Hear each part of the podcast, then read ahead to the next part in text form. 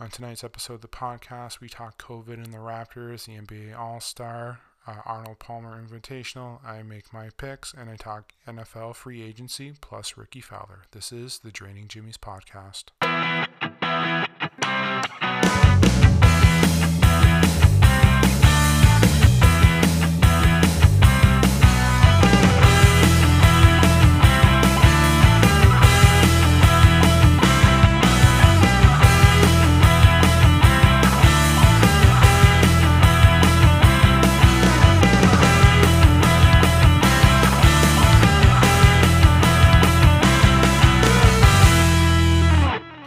Wednesday, everyone. Welcome to the podcast. Lots to cover on the show today, as always. So let's kick it off with the Toronto Raptors.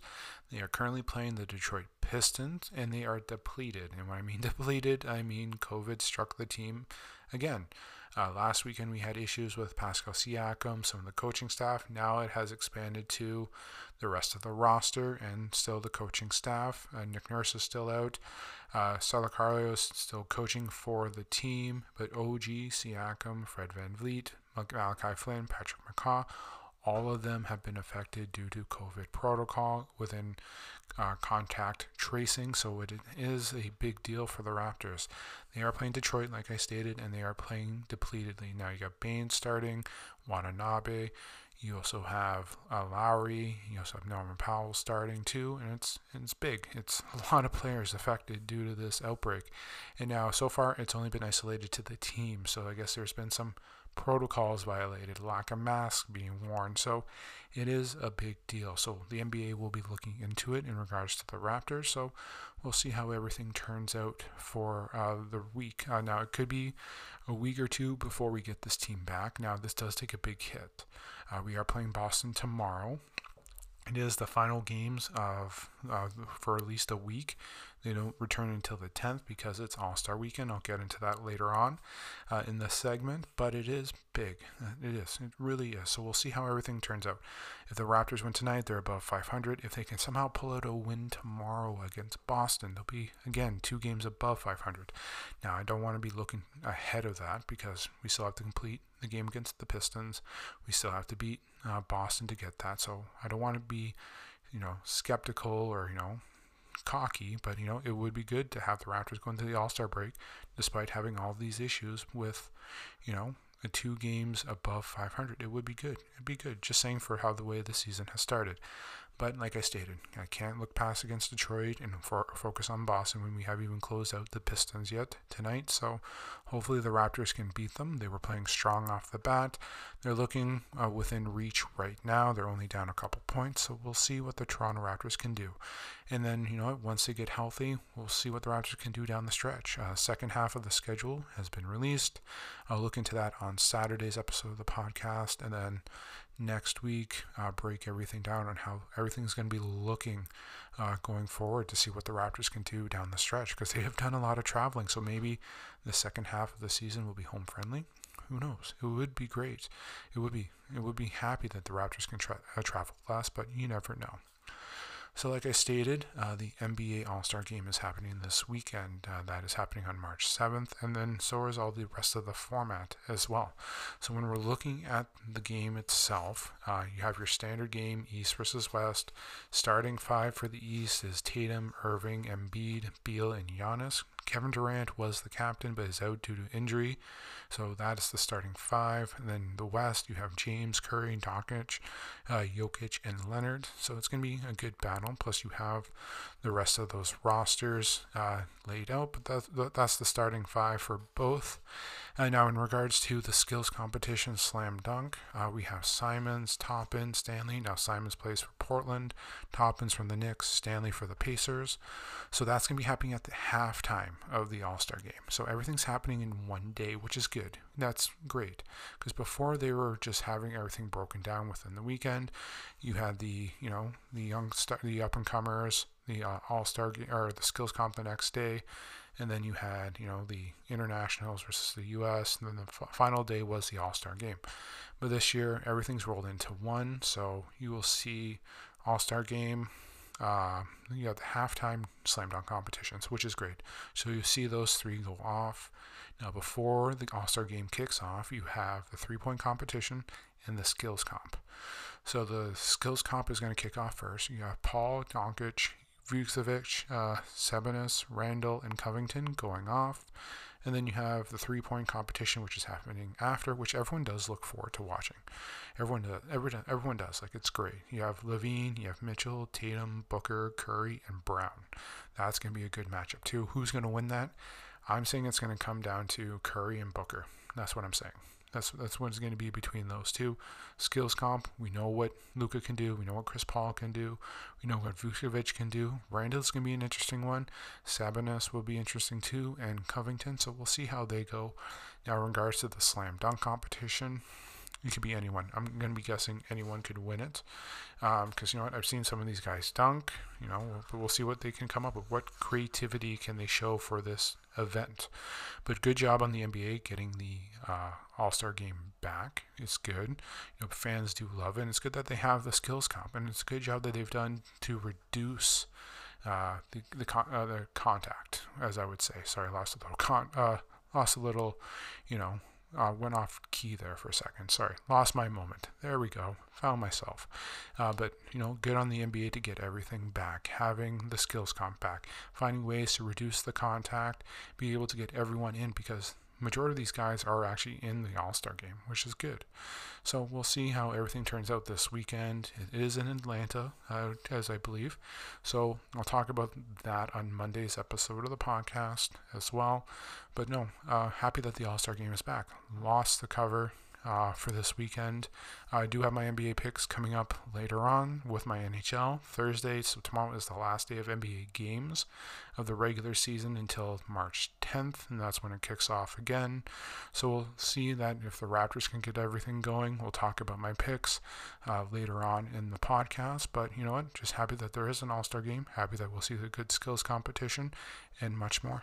So we are about 14 days from NFL free agency, and I'm just looking at NFL.com's top 100 free agents uh, coming up. And you know, there's a lot of questions on who's going where, which team's going to get what, um, who's going to sign how much, and it's always the big question. Now, the salary cap is estimated to be, be between 180 and 185 million dollars.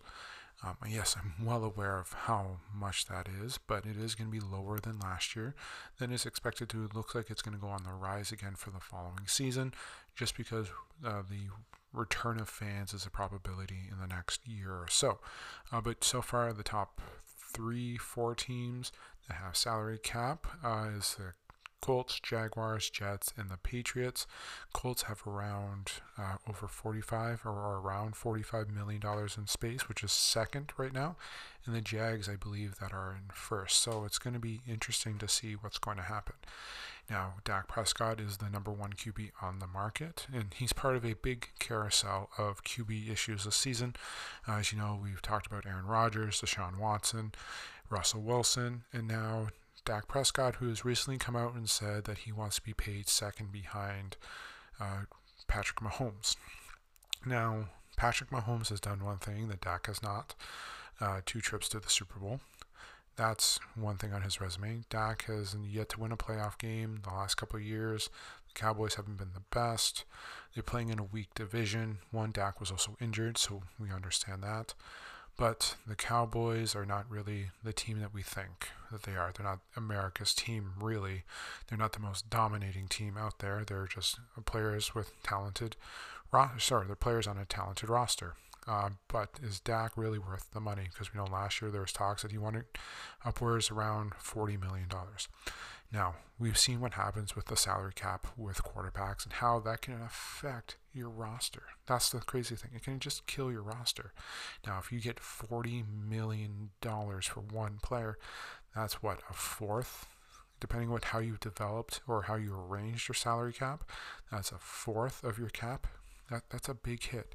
Now, KC has done a phenomenal job with Mahomes. They've uh, backloaded it, so as he gets later on in his career, the cap hit is going to be higher, but it's front or it's loaded in the front where it's not really that high. But could they could they do that with Dak Prescott, especially with his injury?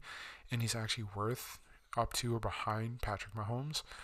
Like Russell Wilson gets 30 million. The average market for a quarterback now is 25. You're paying your backups close to 20.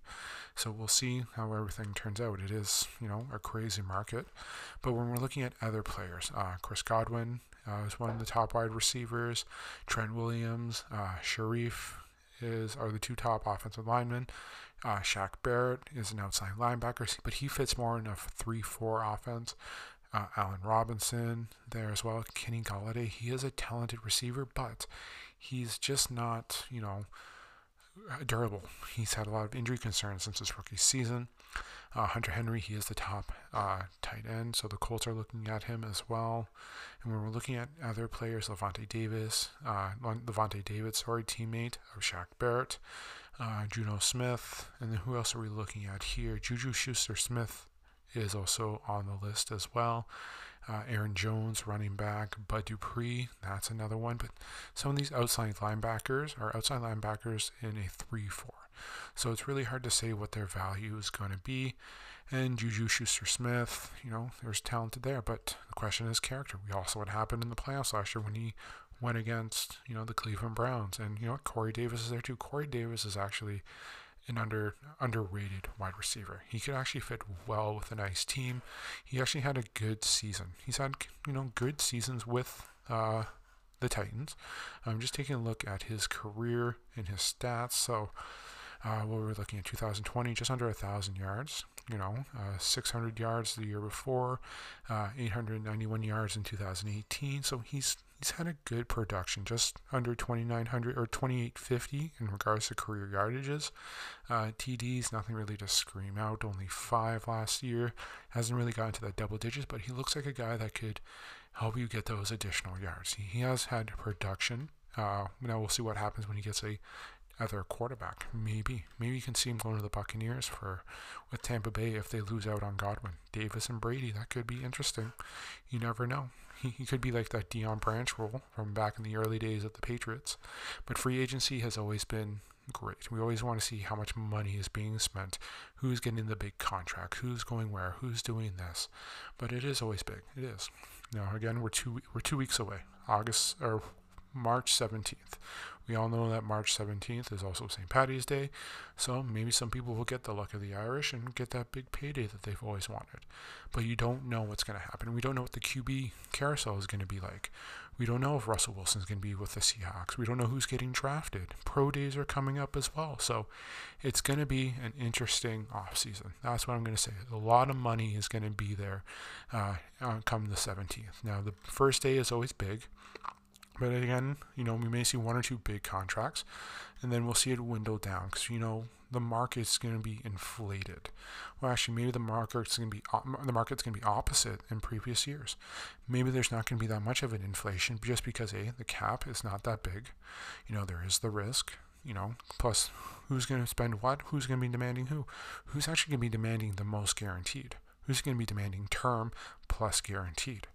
That's what the players are looking at now. It's not about like, you know, how much I get in the contract, it's the guaranteed of the contract.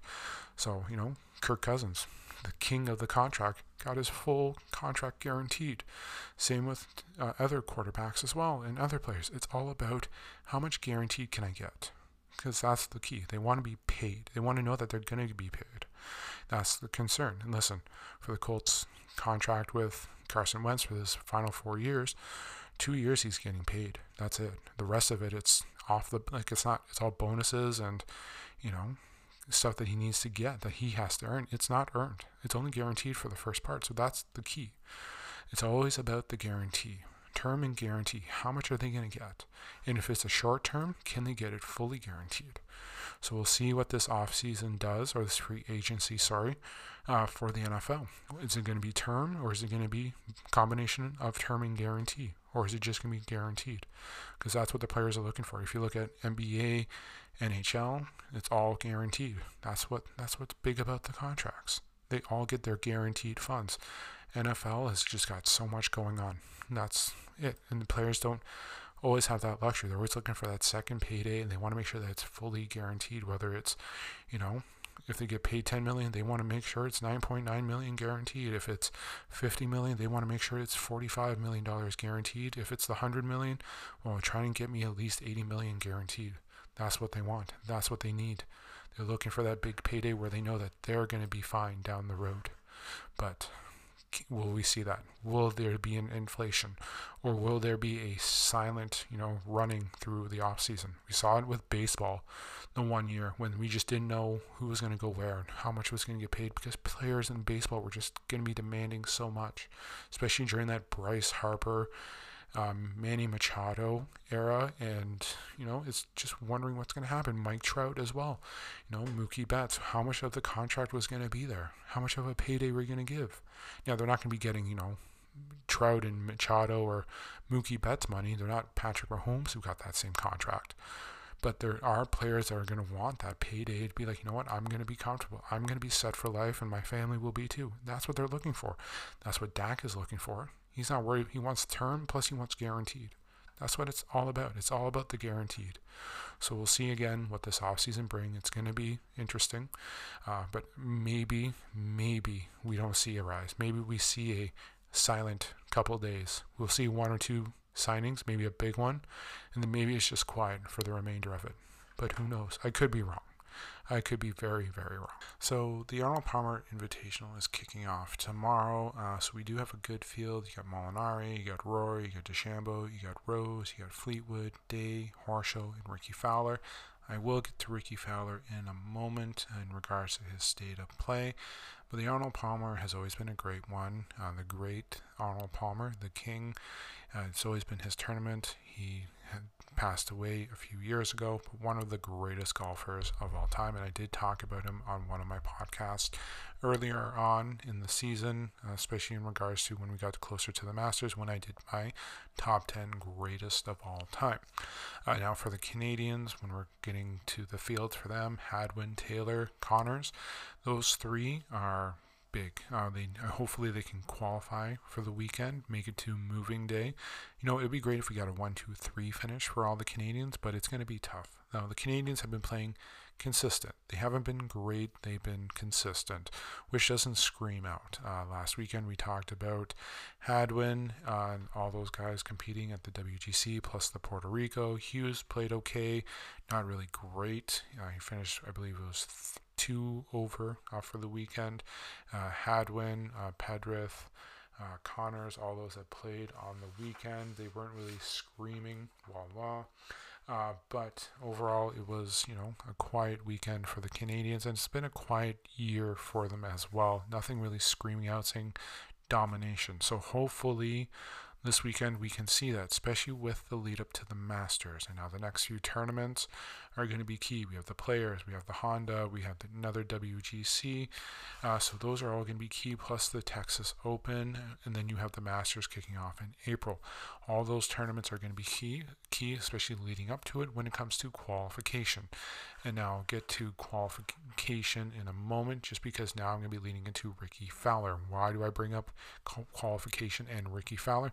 Because Rickie Fowler may not be able to make the Masters this year due to his rankings in the world. Now he did win the Players years ago, uh, but that was in 2015, and that got him a three-year exemption. Plus, his play and his rankings in the top 50 was got him there as well. Plus, he's played very well in the Masters in the last couple years, and depending on where you end up, it qualifies you for next year. So I do have the rules or how to qualify uh, to get into the Masters. Now, if you're a Masters champion, lifetime exemption. So Tiger. Uh, you know Adam Scott, you know, when you're looking at Jordan Spieth, Justin Thomas, when you're looking at those guys that have won, Dustin Johnson, they're all exempt. They can play forever. Past golfers still play. Those that have retired and won the tournament still show up and play. Mike Weir, Canadian, uh, arguably the best male Canadian golfer, uh, has won the Masters and exempt. You'll see him there at the tournament as well. But yes, exemptions uh, US Open, British Open, PGA Open. If you are a winner, you get a five year exemption. Winner of the players, I talked about that because I referred it to Rickie, three years. U.S. Gold Olympic medalist, one year.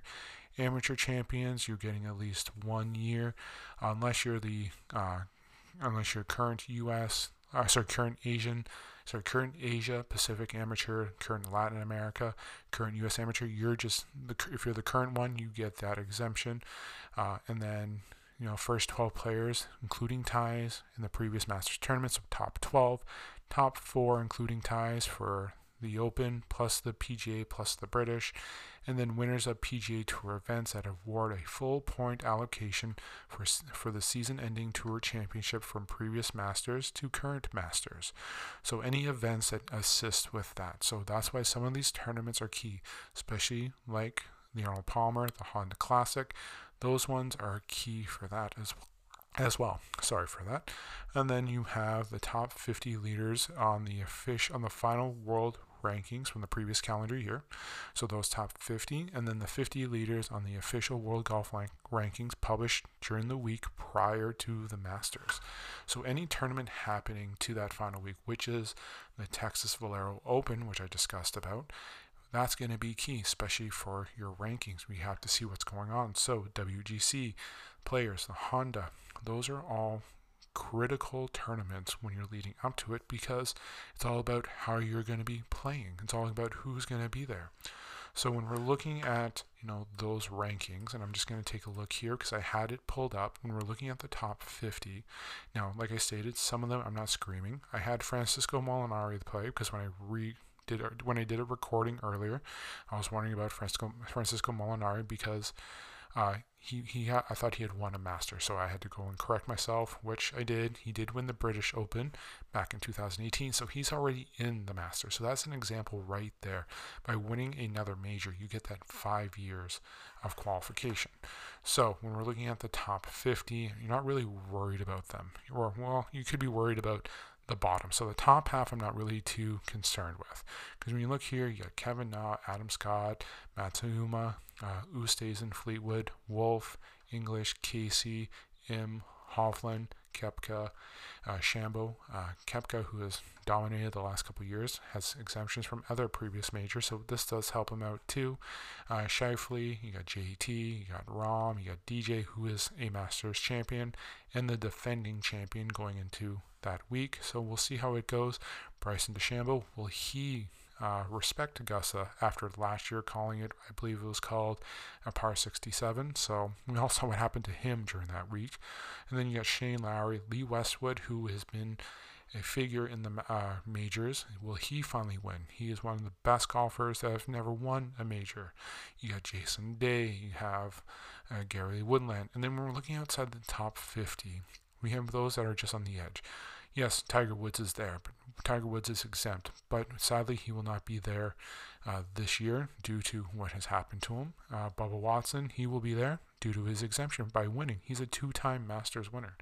And then when we look at others like Ian Poulter, Corey Conners, Spieth will be there as well. We know that. Uh, Rickie Fowler and Rickie Fowler that's the question. Will he be there? Will he be able to qualify? He has not been playing good golf since the start. And you know what? This could be his first time missing. And so currently he's sitting 65th in the world. Uh, needs to be in the top 50, like I talked about. And he's missed the last, you know, he's only made 10 cuts of his last 25 starts. And this year he has been bet of the greatest, only one top 10 or one top 20, no top 10s. So it's going to be tough. These these tournaments the next couple weeks are going to be tough for him because he's got to get in there. And no better place to start than the Arnold Palmer tournament. Listen, he struggled at waste management. He's had some issues. We'll see what he does. I know Nick Faldo's taking a shot at him, saying, well, if he misses, he has plenty of time to film commercials. And a lot of people have questioned his etiquette, his you know training? Is he taking time to focus on his game? You know, you see him out and doing multiple commercials, but you know what? We want to see him do well. He's one of those golfers I'd like to see win a major, whether it's one or two. Just have that one. I've talked about how the struggle of trying to win a major. It is. It's one of the toughest things to win in sports. It is. It's tough to win. Like it's great that Tiger Woods has 15, Jack's got 18. You know, you, you have those golfers. Only three golfers have double digit wins in majors. It's not like you're screaming, ooh, this is so easy to win. Only double digits. DJ just won his second major. US Open, it's been years apart. Sergio took forever to win his first major. Forever. And we talked about him being like not the second coming of Tiger, but like the next big talent to come into the golf. You know, we've seen Rory and Jordan both collapse at the Masters, just collapse and not be able to compete. You know, it, it's a course that just beats you up, and like all the other majors too. Augusta's always the same course. It's not like the others, the British, the U.S. Open, the PGA, where they all change. They all change loco- locations every year, but Augusta stays the same, and they do things to you know make it tough on you. They redesign it. It is a great course. It's one of the greatest courses ever to play. But you know what? It's it's something I would like to go and play and watch and go down. That's that's on my list to do is go down to Augusta and watch the Masters. But uh, going back to it, it's going to be tough for rookie Rickie to get there. Not rookie Rickie to get there to qualify. It is a lot of pressure is going to be on, on him for the next month to see if he can be there uh, come tee off time at Augusta. Maybe we'll see him at the part. Well, no, we may not see him, but it's going to be tough for him the next four weeks. It's going to be clutch time. He's sitting 65th. He's got to be top 50 to get in there. So I, I wish Rickie the best. I really do. But it's going to be a tough challenge the next couple weeks. Well, it's Wednesday, so it's time for my picks. So I do my five NBA, five NHL. So NHL, I'm just going to fast forward to that quickly, doing three games on Friday, two games on Saturday, and I'll discuss those. Right now, I got Washington versus Boston, Tampa versus Chicago, Anaheim versus Colorado, Pittsburgh and the Flyers, Kings and the Blues. Uh, those two games I just last mentioned, Pittsburgh and the Flyers, Kings and the Blues, are happening on Saturday. First three games I talked about are happening Friday. Uh, so with my picks, I'm going with Boston over Washington. Chicago, uh, they're not going to be able to handle Tampa Bay, so I look at Tampa Bay for the win. Colorado uh, over Anaheim, taking Pitt over the Flyers, and I'm taking the Blues to win against the Kings. Uh, now, for fantasy wise, I hope that all my players give me tons of points. I have lots of players happening this weekend, especially with Washington, uh, Pittsburgh, Tampa Bay, Vasilevskiy, Palat. Let's hope that they give me points. Landeskog and Nathan MacKinnon. And then you've got Torey Krug and Kyrou. And then you also got Boston with Marsh, not Marchand, uh, Bergeron.